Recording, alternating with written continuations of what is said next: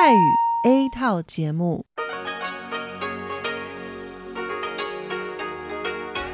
ที่นี่สถานีวิทยุเรดิโอไต้หวันอินเตอร์เนชันแนล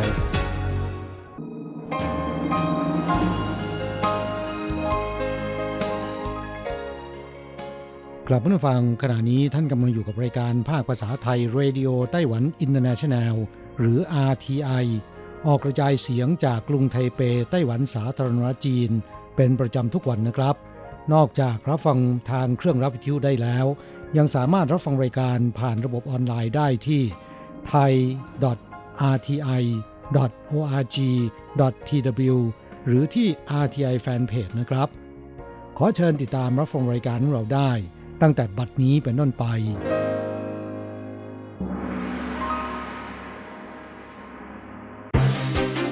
ลำดับแรก ขอเชิญติดตามรับฟัง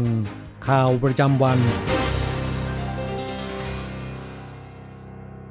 สวัสดีครับ คุณผู้ฟังที่เคารพ วันนี้วันอาทิตย์ที่ 4 พฤศจิกายน พุทธศักราช 2561 ขอเชิญพบกับการรายงาน สรุปข่าวเด่นในรอบสัปดาห์ที่ผ่านมา โดยผมแสงชัย กิตติภูมิวง เริ่มกันด้วยข่าวแรก กลุ่มต่อต้านการฟอกเงินเอเชียแปซิฟิกหรือว่า APG จะทำการประเมินรอบที่ 3 ต่อไต้หวัน สภานิติบัญญัติของไต้หวันจึงได้ผ่านกฎหมาย วาระ3ในวันที่ 2 เกี่ยวกับกฎหมาย ป้องกันการฟอกเงิน และกฎหมายป้องกันเงินทุนสนับสนุนก่อการร้าย เป็นการเสริมความเข้มงวด และทำให้สอดคล้องกับกฎหมายระหว่างประเทศ คาดหวังไต้หวันจะได้รับการจัดอันดับอยู่ในรายชื่อประเทศต้องติดตามระดับปกติ การแก้ไขกฎหมายในครั้งนี้กำหนดให้สถาบันการเงิน และกิจการไม่ใช่สถาบันการเงินบางประเภท จะต้องดำเนินมาตรการป้องกันความเสี่ยง ที่เกิดจากการฟอกเงิน และเงินทุนสนับสนุนก่อการร้าย จัดทำรายงานและทบทวนเป็นประจำ ในขณะเดียวกันเนื่องจากเงินบิตคอยและอีทีเรียมคอยได้รับความนิยมมากขึ้น การแก้ไขกฎหมายในครั้งนี้ ยังได้ครอบคลุมการทำธุรกรรมเงินคริปโตด้วย กฎหมายยังได้ระบุเรื่องของดินแดน แม้ผู้ทำผิดอยู่ในต่างประเทศ แต่มีพฤติกรรมฟอกเงินในไต้หวัน จะอยู่ในบังคับของกฎหมาย เข้าต่อไปนะครับสำนักงานอายการรัฐบาลกลางเขตเหนือ แคลิฟอร์เนียของสหรัฐ ฟ้องร้องผู้บริหารระดับสูง 3 คน ของบริษัทฟูเจียนจินหวา จีนแผ่นดินใหญ่ และ UMC ของไต้หวันขโมยความลับทางการค้า ของบริษัทไมครอนสหรัฐ ต่อกรณีนี้เซินหลงจิน รัฐมนตรีว่าการกระทรวงเศรษฐการของไต้หวันได้กล่าว กระทรวงเศรษฐการให้ความเคารพต่อหลักการ ที่สำคัญผู้ประกอบการจะต้องบริหารจัดการให้ดี ป้องกันบุคคลภายนอก ชักจูงบุคลากรของตน และป้องกันการขโมยเทคโนโลยีที่สำคัญ ทางด้าน UMC ได้แถลงว่า เนื้อหาการฟ้องร้องของรัฐบาลกลางสหรัฐ เหมือนกับการฟ้องร้องทางแพ่งโดยบริษัทไมคอน ทาง UMC บอกว่าจะรับมือต่อสู้คดี ตั้งทนายเพื่อปกป้องสิทธิประโยชน์ผู้ถือหุ้นของบริษัท เข้าต่อไปนะครับ การประชุมที่ปรึกษาป้องกันโรคระบาด กระทรวงสาธารณสุขและสวัสดิการ ในตอนเย็นวันที่ 1 เกี่ยวกับการจัดการ หลังพบสิ่งผิดปกติในวัคซีนไข้หวัดใหญ่ที่รัฐบาลอุดหนุนฉีดฟรี ให้แก่ประชาชน ผู้เชี่ยวชาญสรุปว่า แม้วัคซีนที่มีปัญหาทั้งสองล็อตเป็นเรื่องเฉพาะกรณี แต่คำนึงความปลอดภัยขั้นสูงสุด จึงสั่งหยุดการฉีดวัคซีนที่มีปัญหาทั้งหมดแล้ว เข้าต่อไปนะครับ ธุรกิจอีคอมเมิร์ซขยายตัวรวดเร็ว บริษัทจัดหางาน ธนาคารแรงงาน 1111 ทำการสำรวจพบว่า 83%ของมนุษย์เงินเดือน อยากทำงานด้านอีคอมเมิร์ซสาเหตุหลักเป็นเพราะเป็นแนวโน้มของอนาคต เวลาทำงานยืดหยุ่นทำงานที่บ้านก็ได้ พบว่ามนุษย์เงินเดือนที่ทำงานอีคอมเมิร์ซเงินเดือนเริ่มต้น 396 เหรียญไต้หวัน เมื่อทำงานไปแล้ว คาดหวังว่าเงินเดือนจะปรับเป็น 54,656 เหรียญไต้หวัน สรุปข่าวเด่นในรอบสัปดาห์ข่าวต่อไปครับ ในปีนี้เป็นครั้งที่สองที่กรุงไทเปจัดงานลอยกระทง ซึ่งสำหรับปีนี้จะจัดในวันที่ 4 พฤศจิกายน พุทธศักราช 2561 ที่บริเวณสะพานสายรุง้ง ใกล้กับท่าน้ำสีโขในเขตซงซัน ซึ่งมีกิจกรรมการลอยกระทง ใช้ธีมการออกแบบเกี่ยวกับเรื่องความรัก และนำดอกไม้หลากหลาย สื่อความหมายความรักมาใช้กับกระทง สามารถเขียนคำอธิฐานคำอวยพรลงไปในกระทงได้ และมีซุ้มจำหน่ายอาหารของชาวเอเชียตะวันออกเฉียงใต้ได้แก่เวียดนาม เมียนมา อินโดนีเซีย และมีซุ้มกิจกรรมสันทนาการ ซึ่งผู้ที่ร่วมงานนั้นสามารถลงทะเบียนรับบัตรจำนวนจำกัดเพียงแค่ 2,000 ใบเท่านั้น ต่อไปเป็นเรื่องของการประชุม Global Green Global Green และ Global Young Green เปิดการประชุมคณะกรรมการบริหารครั้งแรกในไต้หวัน โดยทางคณะที่เข้าร่วมประชุมนั้นได้เยี่ยมคารวะสภานิติบัญญัติกับองค์กร สมาคมยั่งยืนของสภานิติบัญญัติไต้หวันด้วย ซึ่งตัวแทนสหพันธ์พักเขียวของเบลเยียมได้บอกว่า การประชุมขอบ 24 ของกรอบอนุสัญญาสหประชาชาติ ว่าด้วยการเปลี่ยนแปลงสภาพภูมิอากาศ กำลังจะเปิดฉากขึ้น หวังว่าจะส่งเสริมความร่วมมือกับกลุ่มองค์กร ที่ให้ความสนใจกับสิ่งแวดล้อมของไต้หวัน พยายามผลักดันประเด็นที่เกี่ยวข้องไปทั่วโลก อาทิเช่น การอนุรักษ์สิ่งมีชีวิตในทะเล การลดขยะในทะเล ลดการใช้พลาสติกเป็นต้น ต่อไปเป็นเรื่องที่ว่าทูตอเมริกันประจำไต้หวันได้ย้ำว่าสหรัฐจะช่วยเหลือ ไต้หวันสกัดภัยคุกคาม นายเบรนต์คริสเตนเซนผู้อำนวยการสำนักงานอเมริกันในไต้หวันหรือว่า AIT ซึ่งมีฐานะเทียบเท่ากับเอกอัครราชทูตสหรัฐประจำไต้หวันพึ่งเข้ารับตำแหน่งในเดือนสิงหาคมที่ผ่านมา เปิดแถลงข่าวในวันที่ 31 ตุลาคม ย้ำคำมั่นสัญญาที่สหรัฐมีต่อไต้หวัน ในขณะเดียวกันได้ย้ำ 4 จุดยืนได้แก่ การเสริมความร่วมมือด้านความมั่นคงกับไต้หวัน เสริมสัมพันธ์ทางเศรษฐกิจการค้ากับไต้หวัน เสริมบทบาทสังคมโลกของไต้หวัน แล้วก็เสริมสัมพันธ์ระหว่างประชาชนชาวอเมริกันกับชาวไต้หวัน ซึ่งเขากล่าวได้ว่าสหรัฐจะสนับสนุนไต้หวัน เสริมกำลังความสามารถให้เพียงพอกับการต่อต้านภัยคุกคามจากภายนอก ต่อไปยังคงเป็นเรื่องที่เกี่ยวกับสหรัฐนะครับ ซึ่งนายเดวิดเฮลวีผู้อำนวยการกิจการความมั่นคงเอเชียแปซิฟิกของสหรัฐ ได้กล่าวในการประชุมว่าด้วยความร่วมมืออุตสาหกรรมกลาโหมไต้หวันสหรัฐที่แมริแลนด์ ในวันที่ 30 ตุลาคม โดยเรียกร้องให้ไต้หวันจัดสรรงบประมาณกลาโหมเพิ่มขึ้น เพื่อปรับโครงสร้างด้านกลาโหมของไต้หวันเอง นอกจากนี้เขาได้ชื่นชมนโยบายการพึ่งพาตัวเอง ด้านการป้องกันประเทศของไต้หวัน แต่เขาก็บอกว่างบประมาณและเวลาของไต้หวันไม่พอ ประเด็นสำคัญคือ ให้ความสำคัญกับการดำรงรักษาความต้องการเพื่อความอยู่รอดของตนเอง ต่อไปเป็นเรื่องราวเกี่ยวกับเศรษฐกิจในไต้หวัน สถาบันวิจัยเศรษฐกิจไต้หวันได้รายงานบรรยากาศทางเศรษฐกิจประจำเดือนกันยายน โดยระบุว่า อยู่ในระดับสัญญาณเหลืองน้ำเงิน เป็นสิ่งบ่งชี้ว่าเศรษฐกิจตกต่ำต่อเนื่องเป็นเดือนที่ 4 สถาบันวิจัยเศรษฐกิจไต้หวันได้วิตกว่า ตัวแปรหลายอย่างจะกระทบต่อความเชื่อมั่นของภูมิภาคจนกระทบต่อบรรยากาศเศรษฐกิจไตรมาสที่ 4 โดยรวมด้วย ต่อไปนะครับ หลังจากที่ไต้หวันได้ผลักดันนโยบายมุ่งใต้ใหม่ ในช่วงหลายปีที่ผ่านมา ประสบความสำเร็จในหลายด้าน โดยเฉพาะอย่างยิ่งกลายเป็นกระแสอาเซียน fever ในไต้หวัน ซึ่งกระทรวงศึกษาธิการของไต้หวัน ได้ส่งนักศึกษาไปศึกษาต่อในประเทศอาเซียนมากขึ้น และจากการสำรวจของมูลนิธิจินเชอร์หรือว่า King Car นะครับ พบว่าเยาวชน 67.6%กำลังพิจารณา หรือว่ายินดีที่จะไปศึกษาต่อ หรือว่าทำงานต่อในประเทศอาเซียน นอกจากนี้ในส่วนของนักศึกษาระดับมัธยมลัยนั้น มีสูงถึง 80%ที่ยินดีในการไปศึกษาต่อหรือว่าทำงานต่อในอาเซียน ต่อไปนะครับยังเป็นข่าวที่เกี่ยวกับอาเซียนนั่นก็คือเรื่องของการสัมมนานวัตกรรม ธุรกิจอาหาร และเครื่องดื่มเพื่อการพัฒนาที่ยั่งยืนสำหรับการรุกเข้าสู่ตลาดอาเซียน เป็นการสัมมนาที่จัดโดยกระทรวงเศรษฐการของไต้หวันในวันที่ 29 ตุลาคม โดยมีการเชิญดาโตะหวังเย่าเจีย จากสมาคมส่งออกนำเข้าสินค้าหาล้านมาเลเซีย แล้วก็สีวีหลิน นายกสมาคมการค้าเวียดนามไต้หวัน และหยางหยุนเฟย ผู้ก่อตั้ง Mango Tree นักธุรกิจชื่อดังของไต้หวันได้มาร่วมกันแบ่งปันประสบการณ์ ขยายธุรกิจอาหารเครื่องดื่มในต่างประเทศ ตลอดจนยุทธศาสตร์ การขยายตลาดในมาเลเซีย การใช้นวัตกรรมใหม่ในตลาดอาหารและเครื่องดื่มเวียดนาม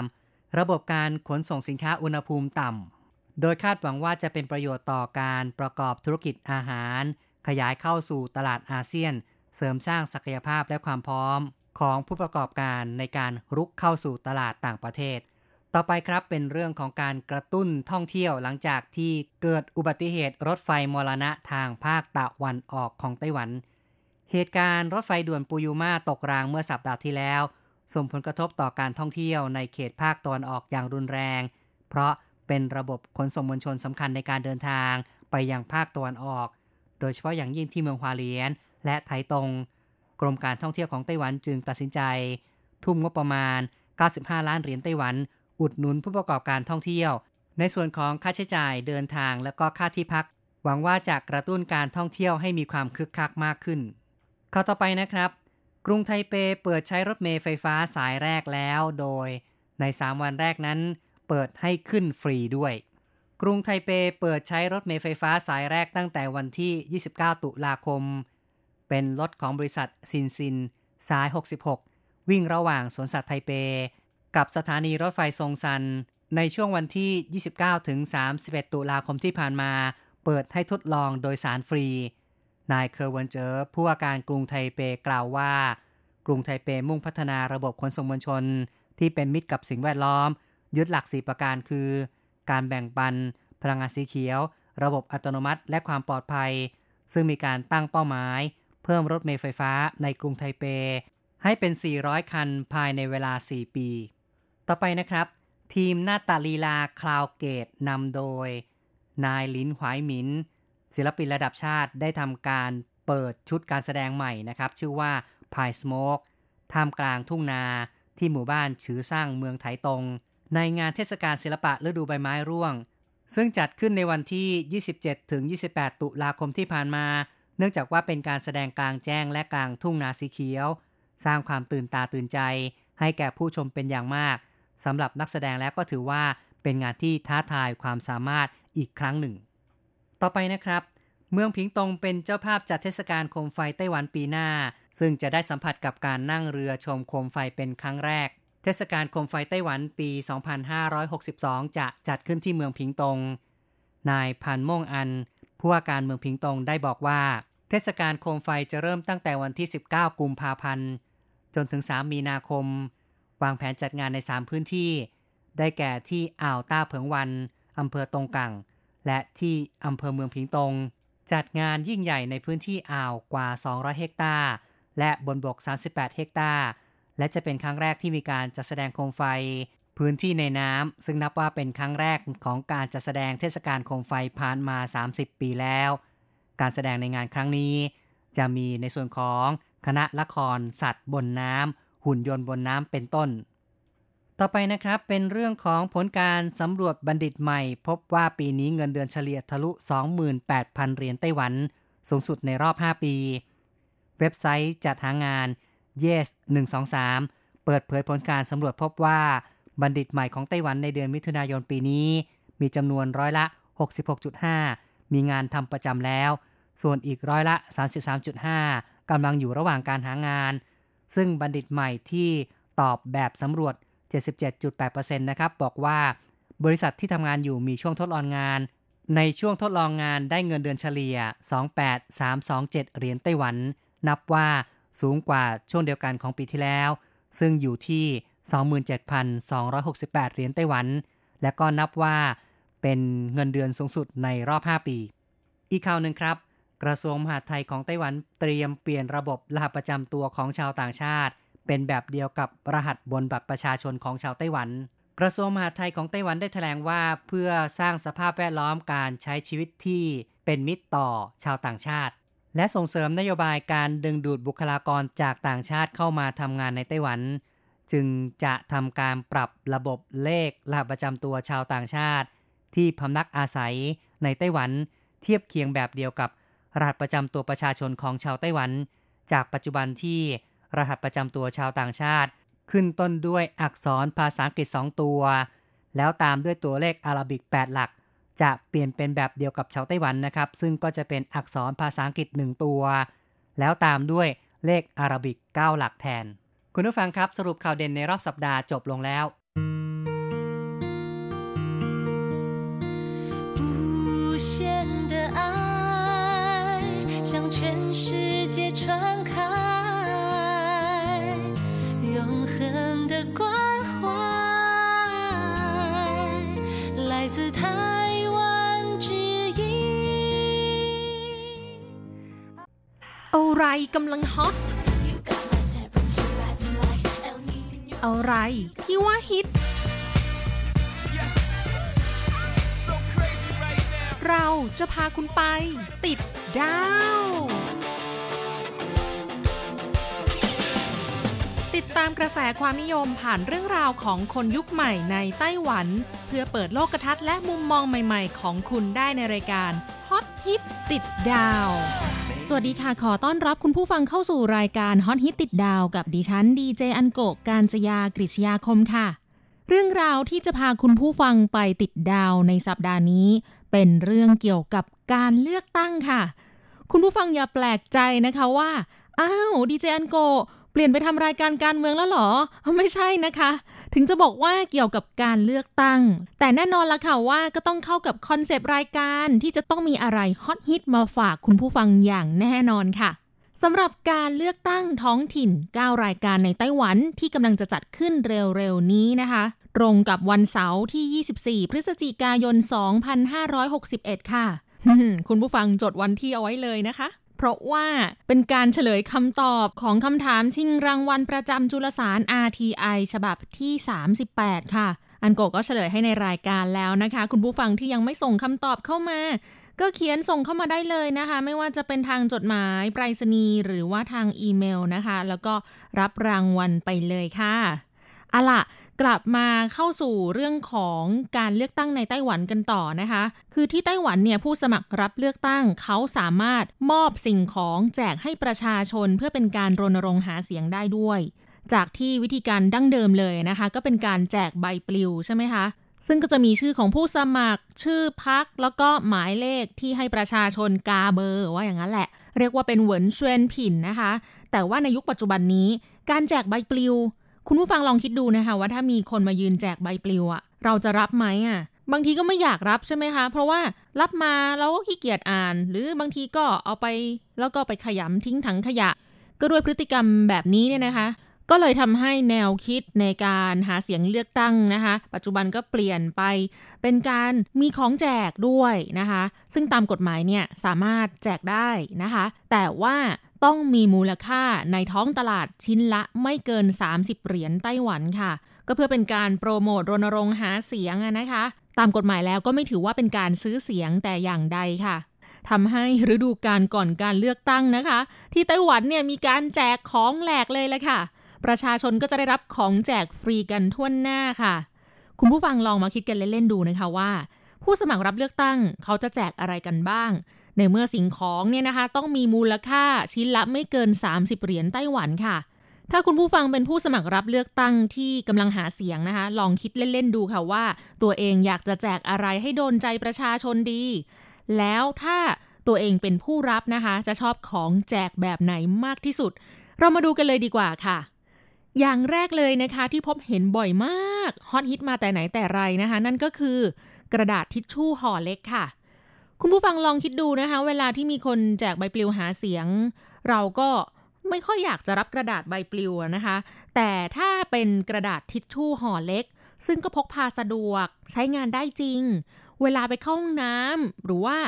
ติดตัวเอาไว้เช็ดทำความสะอาดสิ่งสกปรกก็ได้ ซับหน้าซับเหงื่อก็ได้ ไม่ว่าใครก็คงจะไม่ปฏิเสธที่จะรับกระดาษทิชชู่แจกฟรีใช่ไหมคะ บนห่อกระดาษนะคะ ผู้สมัครรับเลือกตั้งเขาก็ได้พิมพ์รูปภาพตัวเองนะคะพิมพ์ชื่อตัวชื่อพักแล้วก็หมายเลขที่ได้รับในการสมัครเลือกตั้ง ให้ประชาชนไปกาเบอร์นะคะ จริงๆแล้วเนี่ยเรียกได้ว่ากระดาษทิชชู่ห่อเล็กนะคะ ไม่เพียงแต่เฉพาะการรณรงค์หาเสียง ถือได้ว่าเป็นกลยุทธ์ทางการตลาดที่คลาสสิกของไต้หวันมาก ๆ เลยค่ะ คือโดยปกติแล้วเนี่ยเวลาที่จะมีการโปรโมทอะไรนะคะ ถ้าหากว่ามีงบประมาณเนี่ยเขาก็จะใช้การแจกกระดาษทิชชู่นี่แหละค่ะ เพราะคนส่วนใหญ่ยื่นมือมารับไปอย่างแน่นอน ได้ผลดีกว่าการแจกกระดาษใบปลิวนะคะ สิ่งของที่เอาไว้หาเสียงเลือกตั้งชิ้นต่อมานะคะ ที่ผู้สมัครรับเลือกตั้งบางคน ใช้วิธีการแจกก็คือ น้ำดื่มบรรจุขวดค่ะ ซึ่งก็มีการติดพลาสติกหุ้มนะคะ โฆษณารูปตัวเองเสร็จสับประหนึ่งเป็นพรีเซนเตอร์น้ำดื่มเลยทีเดียวค่ะ เรียกได้ว่า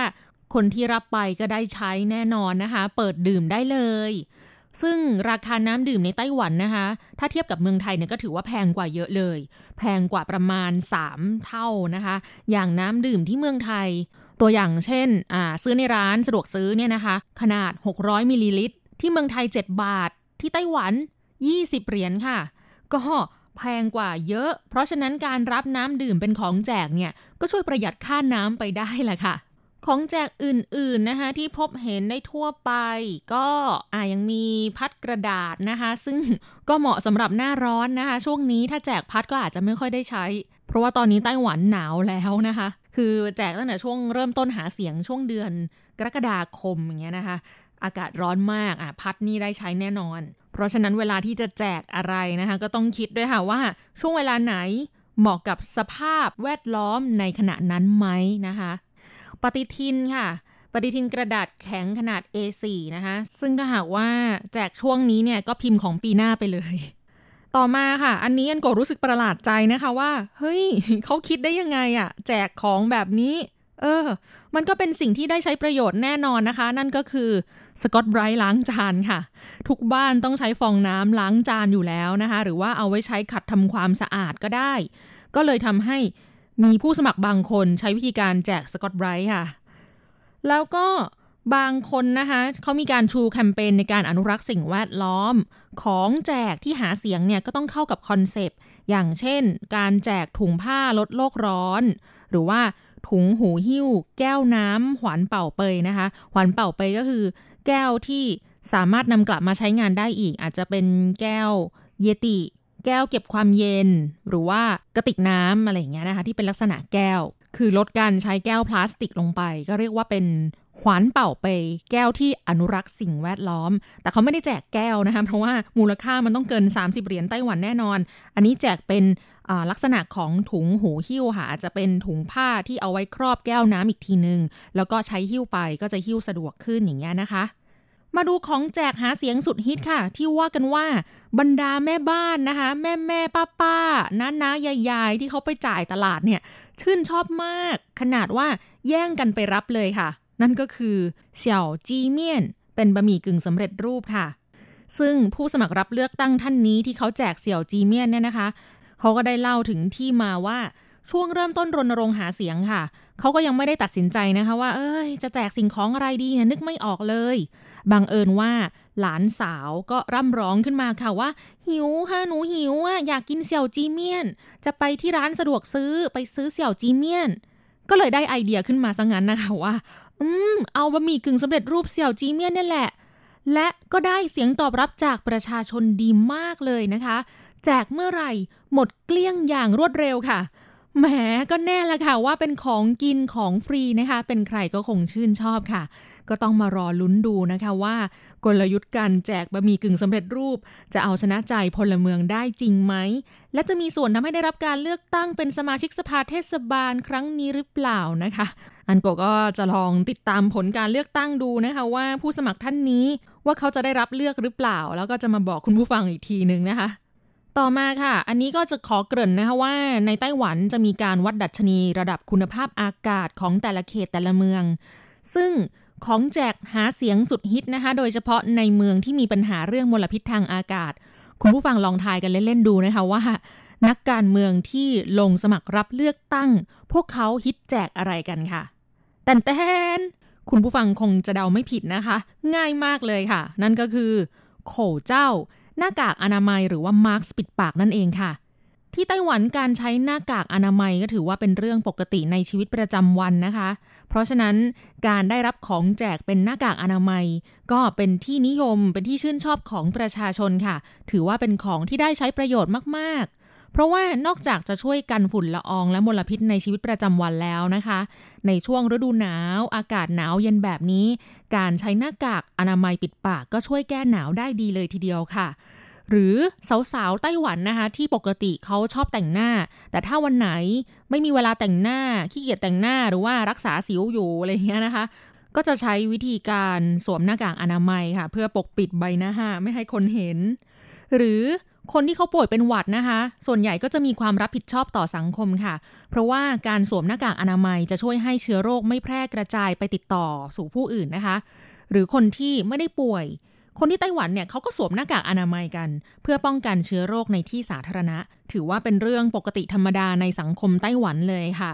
แล้วก็คนไต้หวันที่ขับขี่มอเตอร์ไซค์นะคะ ส่วนใหญ่ก็จะใส่หน้ากากอนามัย เพราะว่ากันฝุ่นด้วย แล้วก็กันหนาวกันแดดกันอะไรอย่างเงี้ยได้ดีอะค่ะ คือเป็นเรื่องที่เขาใช้กันทั่วไปเลย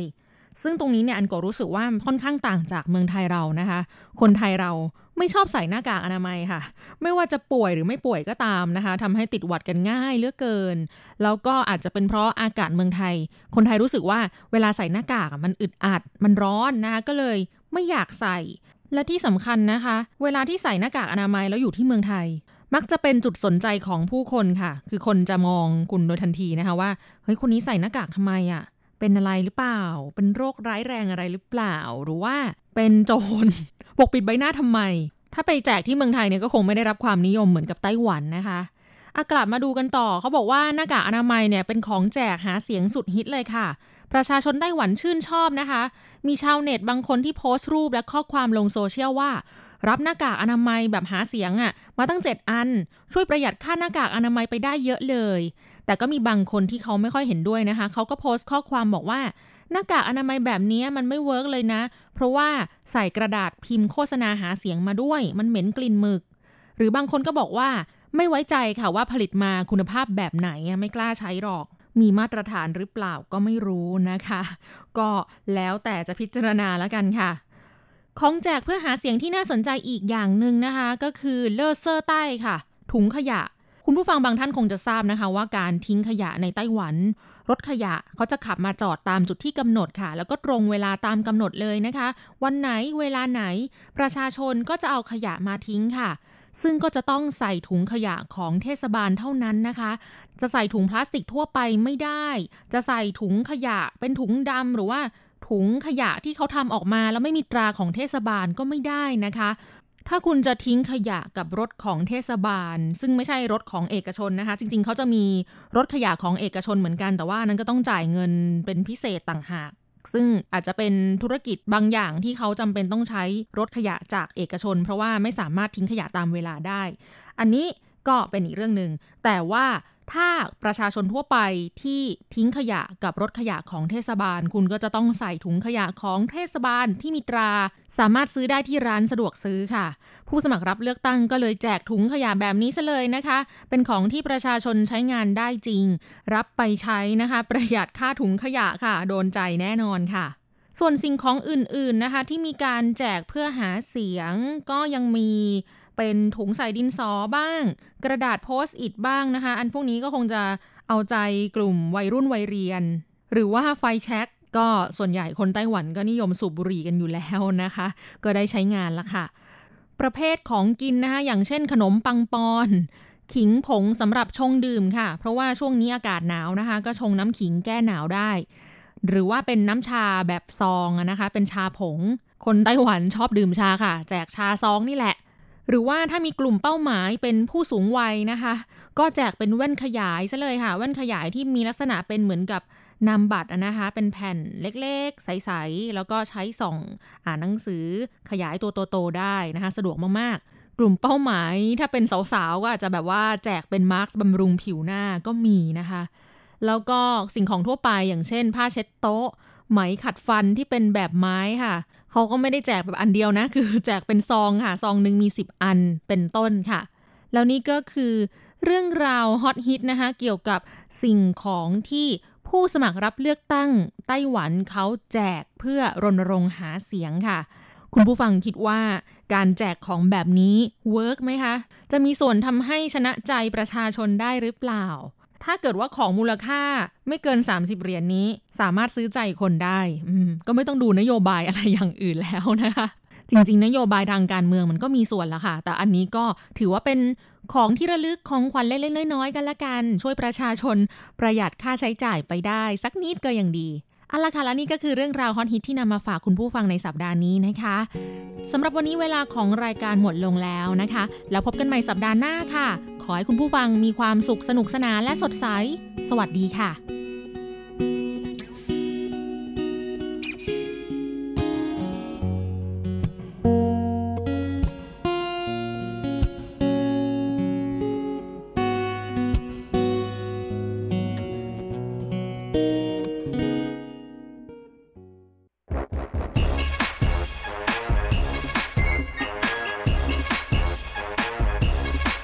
โยโยโยโยโยขาขาขาเมาทั้งหลายล้อมวงกันเข้ามาได้เวลามาสนุกกันอีกแล้ว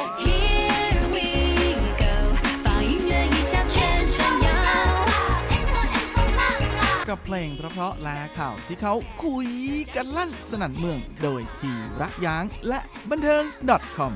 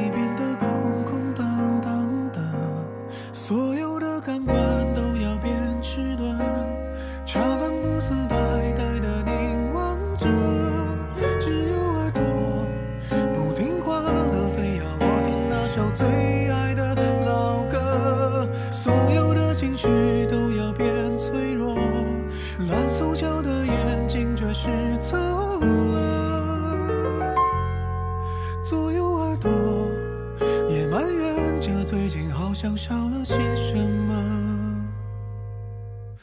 谁的脚步近了？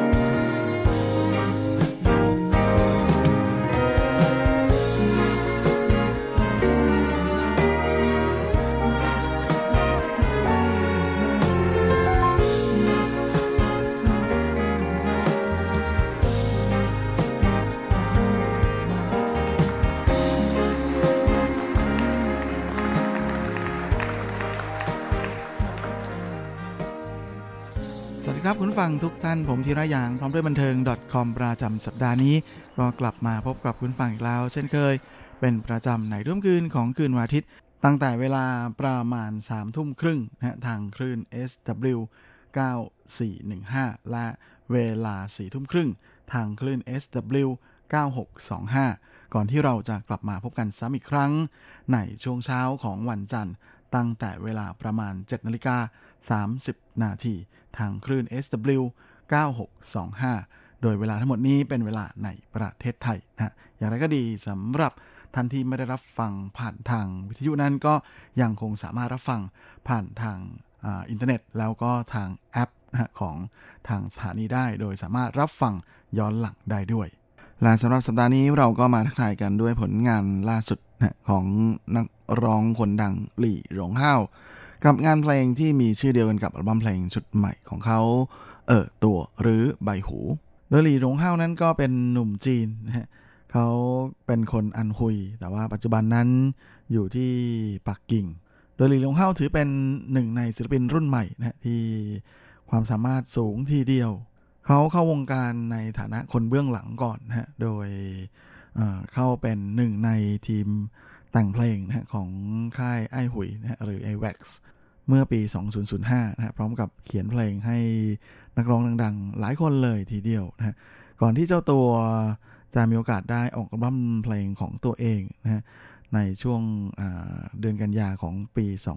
2013 กับอัลบั้มชุด 模特 นะหรือโมเดลนะที่อัลบั้มเพลงชุดนี้ก็กลายมาเป็นอัลบั้มเพลงที่เรียกกันว่าเป็น ม้ามืดที่มาแรงที่สุดนะฮะในปีถัดมา ในส่วนของรางวัลจินชีเจียงนะหรือ Golden Melody Awards นะที่ถือเป็นรางวัลเกียรติยศสูงสุดรางวัลหนึ่งของวงการเพลงจีนในปัจจุบัน โดยในจินชีเจียงปีนั้นนะฮะแมก็คือปี 2015 เป็นครั้งที่ 25นะฮะอัลบั้มเพลงของเขาเนี่ยได้รับการเสนอชื่อเข้าชิงรางวัลใหญ่ถึง 5 รางวัลเลยนะฮะก็คือรางวัลอัลบั้มเพลงยอดเยี่ยมประจำปี รางวัลผู้ประพันธ์เนื้อเพลงยอดเยี่ยมประจำปี รางวัลโปรดิวเซอร์ยอดเยี่ยมประจำปี รางวัลนักร้องเยี่ยมฝ่ายชายประจำปี แล้วก็รางวัลนักร้องหน้าใหม่ยอดเยี่ยมประจำปีนะฮะแหมก็ไม่น่าแปลกใจนะฮะที่จะได้รับสมญาจากสื่อมวลชนในไต้หวันให้เป็นมามืดที่มาแรงสุดๆจริงๆนะก่อนที่เขาจะสามารถคว้ารางวัลมาครองได้ด้วยนะฮะ ในสาขานักร้องหน้าใหม่ยอดเยี่ยมประจำปีเอาทำเป็นเล่นไปนะรางวัลนี้จริงๆ ถือเป็นรางวัลใหญ่มากนะฮะแม้แต่นักร้องระดับเจ้าแม่อย่างชาอีลินเนี่ยเธอยังไม่เคยได้รางวัลนนี้เลยนะ นะฮะก็เลยเป็นอะไรที่ยากมากนะฮะนักร้องแต่ละคนนั้นจะมีโอกาส คว้ารางวัลนี้ได้เนี่ย เพียงแค่ครั้งหนึ่ง ครั้งเดียวเท่านั้นในชีวิตนะฮะแล้วก็โอกาสได้รับการเสนอชื่อก็มีเพียงแค่ ครั้งเดียวด้วยนะถ้าผ่านแล้วก็ผ่านเลย โดยหลี่หรงเฮ่านั้นเขาเป็นคนที่มี background ทางดนตรีค่อนข้างจะแข็งแล้วก็แน่นทีเดียวนะเจ้าตัวนั้นเรียนไวโอลินและดับเบิลเบสรวมไปถึงกีตาร์มาตั้งแต่เด็กๆ เคยไปเข้าประกวดร้องเพลงด้วยนะฮะสมัยที่แมยังไม่เข้าวงการนะฮะโดยเขานั้นได้รางวัลชนะเลิศนะฮะจากเวทีประกวดที่เจียงซู นอกจากนี้ในปี 2007นะฮะตอนที่ยังไม่ได้เป็นนักร้องเต็มตัวเนี่ยเขาก็ได้ไปทำงานเพลงให้กับหนุ่มซินหรือสู่เจียนซินนะนักร้องนำของวงซินที่ผันตัวเองมาเป็นศิลปินเดี่ยว เป็นชุดแรกนะฮะกับชุดหว่อเจ้าชื่อหว่อฉันก็คือฉันซึ่งอัลบั้มเพลงชุดนี้เนี่ยก็ส่งให้ชื่อของหนุ่มซินนั้น ได้รับการเสนอชื่อเข้าชิงรางวัลจินชิจียงหรือ Golden Merit Award ครั้งที่ 19 ในสาขานักร้องเยี่ยมฝ่ายชายด้วย ก่อนที่เขาจะออกร้องเพลงของตัวเองชุดแรกเมื่อปี 2013นะแล้วก็คว้า金曲獎ในปี 2014 อย่างที่ได้เกริ่นไปแล้ว เมื่อสักครู่นี้นี่เองนะฮะหลังจากนั้นเจ้าตัวก็ได้โอกาสย้ายค่ายนะฮะแหมโดยว่ากันว่านะแหมมีข่าวเลยทีเดียวว่าหลี่หรงเฮ่านั้นได้ค่าสัญญาจาก ต้นสังกัดใหม่นะก็คือวอร์เนอร์กับสัญญา 3 ปีอัลบั้มเพลง 3 ชุดเนี่ยมากถึง 80 ล้าน NT นะอันนี้เป็นข่าวใหญ่โตเลยทีเดียว และเมื่อปี 2015 นั้นหลีหลงเฮาก็ได้ไปเข้าร่วมรายการประกวดร้องเพลงชื่อดังนะอย่าง The Voice of China นะหรือชื่อเกอร์โซในซีซั่นที่ 3 แม้ว่าจะไม่สามารถผ่านฟาดฟันเข้ารอบสุดท้ายได้นะแต่ แหมเขาก็สามารถสร้างกระแสฮือฮาได้ไม่น้อยเลยทีเดียวนะฮะได้แฟนๆ มาอีกเยอะเลยนะจากการไปเข้าร่วมการประกวดในครั้งนั้น และสำหรับในส่วนของอัลบั้มเพลงชุดใหม่ชุดนี้เออตัวนั้นนะก็เป็นอัลบั้มเพลงชุดที่ 5 ของเจ้าตัวแล้ว ซึ่งที่ผ่านมาทั้ง 4 ชุดฮะโมเทอร์ แล้วก็หลีหลงเฮาแล้วก็อยู่หลีเสียง มาจนถึง อืม ต่างก็เป็นร้องเพลงที่หลีหลงเฮานั้นเขา เหมางานมาเกือบทั้งหมดเลยทีเดียวนะทั้งในส่วนของงานโปรดิวส์งานแต่งเพลงเรียบเรียงเสียงประสาน งานการเล่นกีตาร์นะฮะจึงไม่น่าแปลกใจนะที่เขาได้รับการยกนิ้วจากสื่อแล้วก็แฟนๆให้เป็นนักร้องนักแต่งเพลงผู้มากความสามารถสุดๆ คนหนึ่งของวงการเพลงในปัจจุบัน และหลังจากที่ปีที่แล้วนะเขายุ่งตลอดทั้งปีเกี่ยวกับการทำงานเพลงนะฮะมาจนปีนี้ 2008นั้นหลี่หรงเฮ่ามีโอกาสได้ลองงานแสดงด้วยนะฮะกับภาพยนตร์เรื่อง臥底巨星 นะที่เขาลงลิ้มชิมรสกับหนุ่มอีซันหรือเฉินอีซินหลังจากนี้เขาก็ยังได้ไปเข้าร่วมเป็น mentor นะฮะมาในรายการ偶像練習生 ก่อนที่เขาก็จะไปเข้าร่วมในรายการร้องเพลงนะประกวดร้องเพลงของสถานีโทรทัศน์จางซูเว่ยซื่อนะในรายการอูเซียนเกอเหยาจี้โดยในรายการนี้เขามีโอกาสได้ร่วมร้องเพลงกับทั้งหลัวชื่อเสียงนะแล้วก็ลู่หันด้วยแถมช่วงกลางปีนะเดือนมิถุนาเขาก็ยังได้มีโอกาสร่วมงานกับภาพยนตร์เรื่องตงอูชื่อเจียนะโดยเขาเป็นคนทำงานเพลง ให้กับภาพยนตร์เรื่องนี้ แล้วก็เป็นคนร้องอเพลงซาวด์แทร็กนะตอนจบด้วยนะเชิงจากจือจงเลี่ยง โดยภาพยนตร์เรื่องนี้ก็เป็นภาพยนตร์เปิดเทศกาลของเทศกาลภาพยนตร์เซี่ยงไฮ้นะช่างไห่เทียงเจียด้วยเหมือนกัน ซึ่งเพลงนี้นั้นก็ได้รับการโหวตนะให้ติดอันดับหนึ่งทีเดียวนะในเว็บไซต์ QQ Music นะซึ่งเป็นเว็บไซต์ดาวน์โหลด เพลงนะของฝากเมืองจีน ซึ่งได้รับความนิยมสูงมากนะแถมเพลงเพลงนี้นะฮะก็ยังสร้างสถิติที่น่าสนใจอีกอย่างหนึ่งก็คือ MV นะของเพลงสามารถสร้างยอดวิวได้มากถึง 120 ล้านวิวนะฮะบนเว็บไซต์ของสินล่างเวยปัวภายในเวลาเพียงแค่ 1 สัปดาห์เท่านั้นเอง ถือได้ว่าเป็นการสร้างกระแสที่ดีมากๆนะเพราะว่าภาพยนตร์ยังไม่ได้ออกฉายเลยนะแต่แหม MV ที่ปล่อยออกมานั้นก็ทำสถิติได้น่าพอใจมากๆขนาดนี้เลย ในส่วนของงานเพลงอของอัลบั้มชุดนี้นะแน่นอนว่าหลี่หรงเฮ่าเขายังคงสไตล์เดิมนะทั้งในส่วนของการแต่งเนื้อร้องและทำนองเพลงเอง เรียบเรียงเสียงประสานเอง produce เอง แล้วก็เล่นดนตรีเองนะฮะ mix เองอีกต่างหากนะโดยนอกจาก ในส่วนของอเครื่องเคาะจังหวะนะ percussion หรือพวกกลอง แล้วก็ส่วนที่เป็นวงออเคสตราแล้วนะฮะที่เหลือนั้นเขาเล่นเองทำเองหมดเลยและการที่เขาสามารถทำได้ขนาดนี้นั้นก็เป็นเพราะว่าเจ้าตัวนะฮะก็มีความเคยชินนะฮะมีนิสัยส่วนตัวที่ค่อนข้างจะเอื้อกับการทำงานเพลงมาก ๆ เพราะว่าเขาจะต้องซ้อมเปียโนทุกวันนะฮะ แล้วก็เป็นความเคยชินที่มีมาตั้งแต่ตอนที่อายุ 8-9 ขวบนะที่เขาเริ่มหัดเอง ก็เลยไม่น่าแปลกใจนะฮะเพราะว่าดนตรีนั้นเข้าไปอยู่ในสายเลือดเข้าไปอยู่ในจิตวิญญาณของหลีหลงเฮาเล่านะเราจึงมีโอกาสได้เห็นภาพต่างๆนะฮะทั้งในส่วนของชีวิตคนการมีความรักแล้วก็เรื่องอะไรต่อมีอะไรต่างๆ ที่หลีหลงเฮาจะสามารถเขียนมันเข้ามาอยู่ในเพลงได้อย่างน่าประทับใจมาก ๆอย่างไรก็ดีในอัลบั้มชุดนี้หลีหลงเฮาได้ลองอะไรใหม่ๆ ก็คือการให้คนอื่นมาเขียนเพลงให้เขาบ้างนะฮะ โดยมีเหวินจงนะที่ถือเป็นคนดนตรีในระดับที่น่าสนใจมากๆนะในยุคหลังที่เกิดหลังปี 80 เป็นต้นมานั้นนะมาช่วยเขียนเนื้อเพลงให้กับงานเพลงที่เขาใช้เป็นเพลงโปรโมทของอัลบั้มเลยนะนั่นก็คือเพลงเออตัวใบหูเพลงนี้ ซึ่งลีตงเฮาเขาก็เล่าให้ฟังนะบอกว่าจริงๆเพลงเออตัวเนี่ยเขาทำมาตั้งแต่ก่อนที่จะออกอัลบั้มเพลงชุดอืมเมื่อปี 2017ครับก็คือปีที่แล้วแล้วนะฮะแต่ว่าก็เป็นไรที่เก็บเอาไว้ก่อนที่ค่อยๆจะมาเปิดเผยโฉมนะต่อแฟนเพลงในอัลบั้มชุดใหม่ชุดนี้ของเขาซึ่งก็หวังว่าน่าจะเป็นที่ถูกใจแฟนเพลงทุกคนอีกเหมือนเช่นเคย ครับลาช่วงนี้เราก็มาพักฟังเพลงกันสักครู่ เมื่อสักครู่ผมพูดถึงเพลง อืมไปเยอะเลยนะฮะเพลงนี้ชื่อแปลกๆแต่ก็เป็นผลงานที่สร้างชื่อให้กับหลีหงเฮาอีกเพลงหนึ่งนะฮะพอดีว่าผมยังมีแทร็กของเพลงนี้อยู่นะฮะก็เลยมาฟังกันดีกว่านะในช่วงนี้ ก่อนที่เราจะเข้าสู่ช่วงครึ่งท้ายของรายการกัน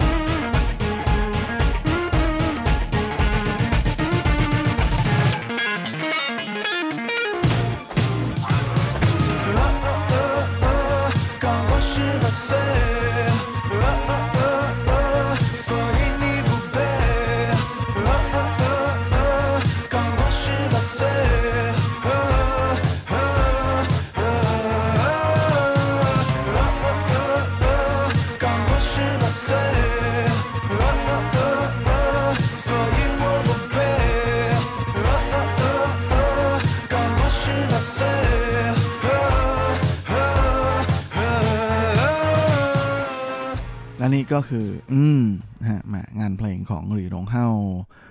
ซึ่งคิดว่าหลายท่านน่าจะคุ้นหูนะน่าจะเคยฟังกันมาแล้ว และช่วงนี้เราก็มาเข้าสู่ครึ่งท้ายของรายการกันนะครับคร่าวๆ ความเคลื่อนไหวที่น่าสนใจในว่ามันเถิงในช่วงของซุปซิป .com Bye. แ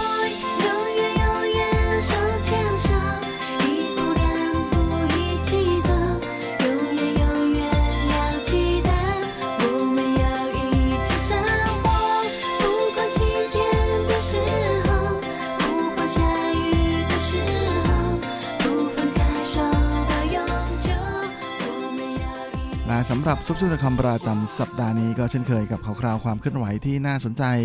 ในว่าบันเทิงแบบจีนจีนนะและสำหรับสัปดาห์นี้เราก็มาเริ่มกันที่ข่าวคราวของออสาวเดอะนะฮะม่นักร้องและพิธีกรสาวคนดังนะฮะเถาจือหรือเถาจิงอิงกันก่อนเลยโดยเมื่อช่วงสุดดาที่ผ่านมานั้นเทาจิงอิงนะฮะเธอก็จัดคอนเสิร์ตขายบัตรของตัวเองนะฮะเป็นครั้งแรกเลย ตั้งแต่เข้าวงการมา 28 ปีนะฮะเป็นคอนเสิร์ตที่จัด 2 รอบที่ไทเป International Convention Center นะกับคอนเสิร์ตที่ใช้ชื่อว่าเทาจิงอิงเตออี้จิ๋วจิ๋วจิ๋วเนียน ปี 1999 ของเทาจิงอิงแน่นอนนะฮะว่ามีแขกมาร่วมงานกันเยอะแยะเลยนะฮะเหล่าคนดังก็ มากันหลายคนทีเดียวนะฮะที่ขาดไม่ได้เลยก็คือสารมีหนุ่ม พระเอกคนดังนะฮะลีหลี่เหรินซึ่งนอกจากจะมาดูแล้วนะฮะก็ยังขึ้นเวทีมาเล่นกีตาร์ให้กับเถาจิงอิงด้วย ทั้งคู่ร่วมกันร้องเพลงรู้หนีอิปันเตอร์เรนนะฮะมาแสดงความหวานบนเวทีแบบเข้มข้นเลยทีเดียวนะฮะระดับหวานเจี๊ยบ ก่อนที่ดิดีเลนจะเหยียบเบรกจนหัวทิ่มด้วยครับประโยคที่ว่า ตอนแรกนั้นคิดว่าจะฉายภาพถ่ายนะฮะในชีวิตประจำวันของทั้งคู่ ให้แฟนๆได้ดูกัน แต่ก็หลังจากที่นั่งดูดูนั่งเลือกเลือกภาพแล้วรู้สึกว่ามันดูไม่ได้ ไอ้ที่มันดูน่าเกลียดก็น่าเกลียดนะบางทีมันก็ดูแปลกๆเล่นเอาภรรยานะฮะอย่างเถาจื่อนั้นรีบสอบถามขึ้นมาทันทีว่าเธอว่าใครนะ ว่าฉันเหรอ อะไรประมาณนั้นหลี่หลี่เหรินรีบเงียบเลยทีเดียวนะก่อนจะโดนถามกลับอีกทีว่า ตอนนี้กลายเป็นเคอเหวินเจ๋อแล้วใช่ไหมเคอเหวินเจ๋อนั้นก็เป็นผู้ว่าไทเปคนปัจจุบันนะขึ้นชื่อลือชามาก ในเรื่องของความเป็นคนตรงขวานผ่าซากและเนื่องจากว่าเป็นคอนเสิร์ตแรกของเธอนะตั้งแต่เข้าวงการมา 28 ปีเลยนะสาวเจ้าก็มีหลายครั้งทีเดียวที่รู้สึกตื้นตันจนแบบแม่สะอึกสะอื้นอยู่ในคอนะเธอก็บอกว่าวันนี้ มากันหลายคนทีเดียวนะฮะที่เป็นคนสำคัญในชีวิตของเธอ ซึ่งเธอก็จะพยายามอย่างเต็มที่ให้ดีที่สุดนะฮะโดยคิดว่าในขณะที่เธอยังมีแรง ยังร้องเพลงไหวนั้น เธอก็จะพยายามให้สุดไปเลยนะฮะแล้วก็จะพยายามหมั่นฟิตซ้อมร่างกายอย่างเต็มที่ด้วย โดยสาวเจ้าก็ยัง ไม่ทิ้งลายพิธีกร ด้วยการบอกว่าเธอจะกลับไปเป็นดารานะแบบที่ทุกคนอยากได้เหมือนเดิม นอกจากนี้ก็ยังมีแขกรับเชิญนะฮะมาร่วมด้วยช่วยกันร้องเพลงบนเวทีอีกนะนั่นก็คือไออีเหลียงนะฮะมานักร้องนักแต่งเพลงคนดัง ที่ทั้งคู่ร่วมกันร้องเพลง我們的總和 โดยไออีเหลียงก็บอกนะว่าก่อนหน้านี้ก็เคยฟังเพลงของเถาจื่อหลายเพลงเลยทีเดียวนะที่ ให้แรงบันดาลใจให้กำลังใจเขามาก โดยเฉพาะเพลงไอเชียหลังจากนั้นลิลเลนก็จับกีตาร์ขึ้นมายืนโชว์หล่อบนเวทีอีกนะฮะทั้งคู่อย่างร่วมกันร้องเพลงอีกนะฮะซึ่งเท้าสึก็หัวเราะแล้วก็แซวสามีตัวเองนะอย่างอารมณ์ดีทีเดียวว่า มีคนอยากจะมาเป็นมือกีตาร์ให้เธอเยอะเลยทีเดียวนะแต่ว่ามาคุณสมบัติที่ เธอ requestสุดๆเลยนะนั่นก็คือต้องนอนบนเตียงกับเธอด้วยนะก็เลยเหลือแค่คนนี้แหละ นอกจากนี้ก่อนที่เธอจะร้องเพลงหายจืนะฮะเพลงนี้เนี่ยเธอก็ได้ขอบคุณลิลิเลนด้วยนะฮะที่เป็นคนทำให้มีเพลงนี้ขึ้นมา ก็จะไม่มีได้ยังไงละฮะ เพราะว่าหายจืก็คือลูกนั่นเอง แล้วก็หลังจากนั้นทั้งลูกชายลูกสาว กับเพื่อนๆนะฮะก็ขึ้นมาบนเวที เพื่อมอบดอกไม้กระดาษนะที่พับกันเองนะให้กับทั้งสองคนเท้าสื่อก็เลยถามลูกทุกชายนะว่าวันนี้คุณแม่สวยไหมแต่คาดว่าคงจะไม่ได้เตรียมกันก่อนนะเพราะว่าลูกชายตอบว่าไม่เลยงานนี้ก็เลยขำกันทั้งฮอลเลยทีเดียวนะแม่เท้าสื่อก็พูดไปขำไปนะบอกว่าน่าหนูรู้สึกว่าคุณแม่ก็ เหมือนทุกๆวัน คือสวยเป็นประจำทุกวันอยู่แล้วใช่ไหมอ่าคราวนี้ลูกชายก็ตอบว่า อืมนะฮะมาก็แน่นอนนะฮะว่าเรียกเสียงหัวเราะลั่นสนั่นหออีกเหมือนกันหลังจากนี้เธอก็ยังได้ร้องงานเพลงของเหวียนเหวยเหรินนะฮะมคนดนตรีคนดังชาวไต้หวันนะที่ตอนนี้กำลังป่วยอยู่ในอาการโคมา่าก็คือเพลงชิงชุน แล้วก็ยังมีเพลงหน้าเสียรื่อจืด นะฮะซึ่งเธอก็พูดถึงเพลงนี้นะฮะว่าหลายวันก่อนเธอเห็นบน Facebook นะฮะได้ยินได้เห็นอดีตภรรยาของเสี่ยวพังนะก็คือหยุดเวเลนนะครับเขียนบอกว่าเพลงเนี้ยเป็นเพลงที่เสี่ยวพังเขียนขึ้นตอนที่ทั้งคู่เพิ่งจะรู้จักกันพราะวันนี้เท้าเจอก็ได้ส่งกำลังใจไปให้กับอดีตภรรยาของ ยวนเวเหรินด้วยนะตอนนี้เป็นคนที่ดูแลเจ้าตัวอยู่นะฮะว่าเสี่ยวฉีก็คือลู่เหวียนฉีนะฮะเป็นคนที่เข้มแข็ง อยากให้ทุกคนปรบมือให้กำลังใจด้วยนะฮะก็บังเอิญไม่ก็ไม่บังเอิญหรอกเพราะว่าลู่เหวียนฉีนะฮะลาลูกสาวของยวนเวเหรินนั้นก็มาอยู่มาดูคอนเสิร์ตนี้ด้วยนะเข้าใจว่าทางจริงคงจะเชิญมานะฮะหลังจากนั้นเท้าสึกก็ได้ พูดกับลู่เวียนฉีที่นั่งอยู่ข้างล่างนะบอกว่า โดยส่วนตัวตัวเองแล้วก็เคยจินตนาการเหมือนกันนะว่าหากเธอมีโอกาสได้เปิดคอนเสิร์ตมากๆนะเยอะๆเนี่ยเธอจะร้องเพลงของเสี่ยวพังที่เขียนให้ตลอดเลยทุกเพลงหลังจากนี้เธอก็ยังได้พูดถึงงานเพลงในเก่าๆที่สร้างชื่อกับเธออย่างเจเจไม่ไม่จันฉีไหลนะฮะ แล้วก็เทียนคงปุยเย่าเว่ยบ่เตียวเหยียดเลยด้วยนะบอกว่าจริงๆ ถ้าจะพูดถึงงานเพลงของเธอเนี่ย เธอก็มีอะไรที่ไม่ค่อยจะ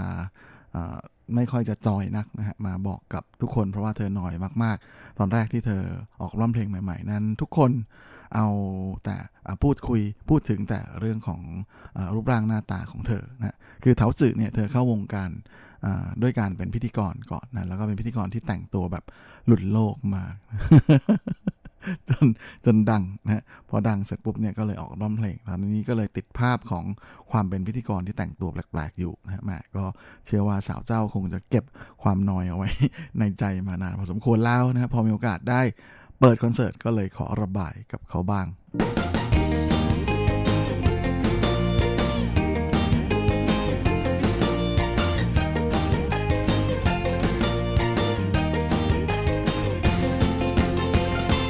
และสำหรับช่วงท้ายรายการวันนี้นะฮะแหมก็มีข่าวไม่ค่อยดีของวงการบันเทิงจีน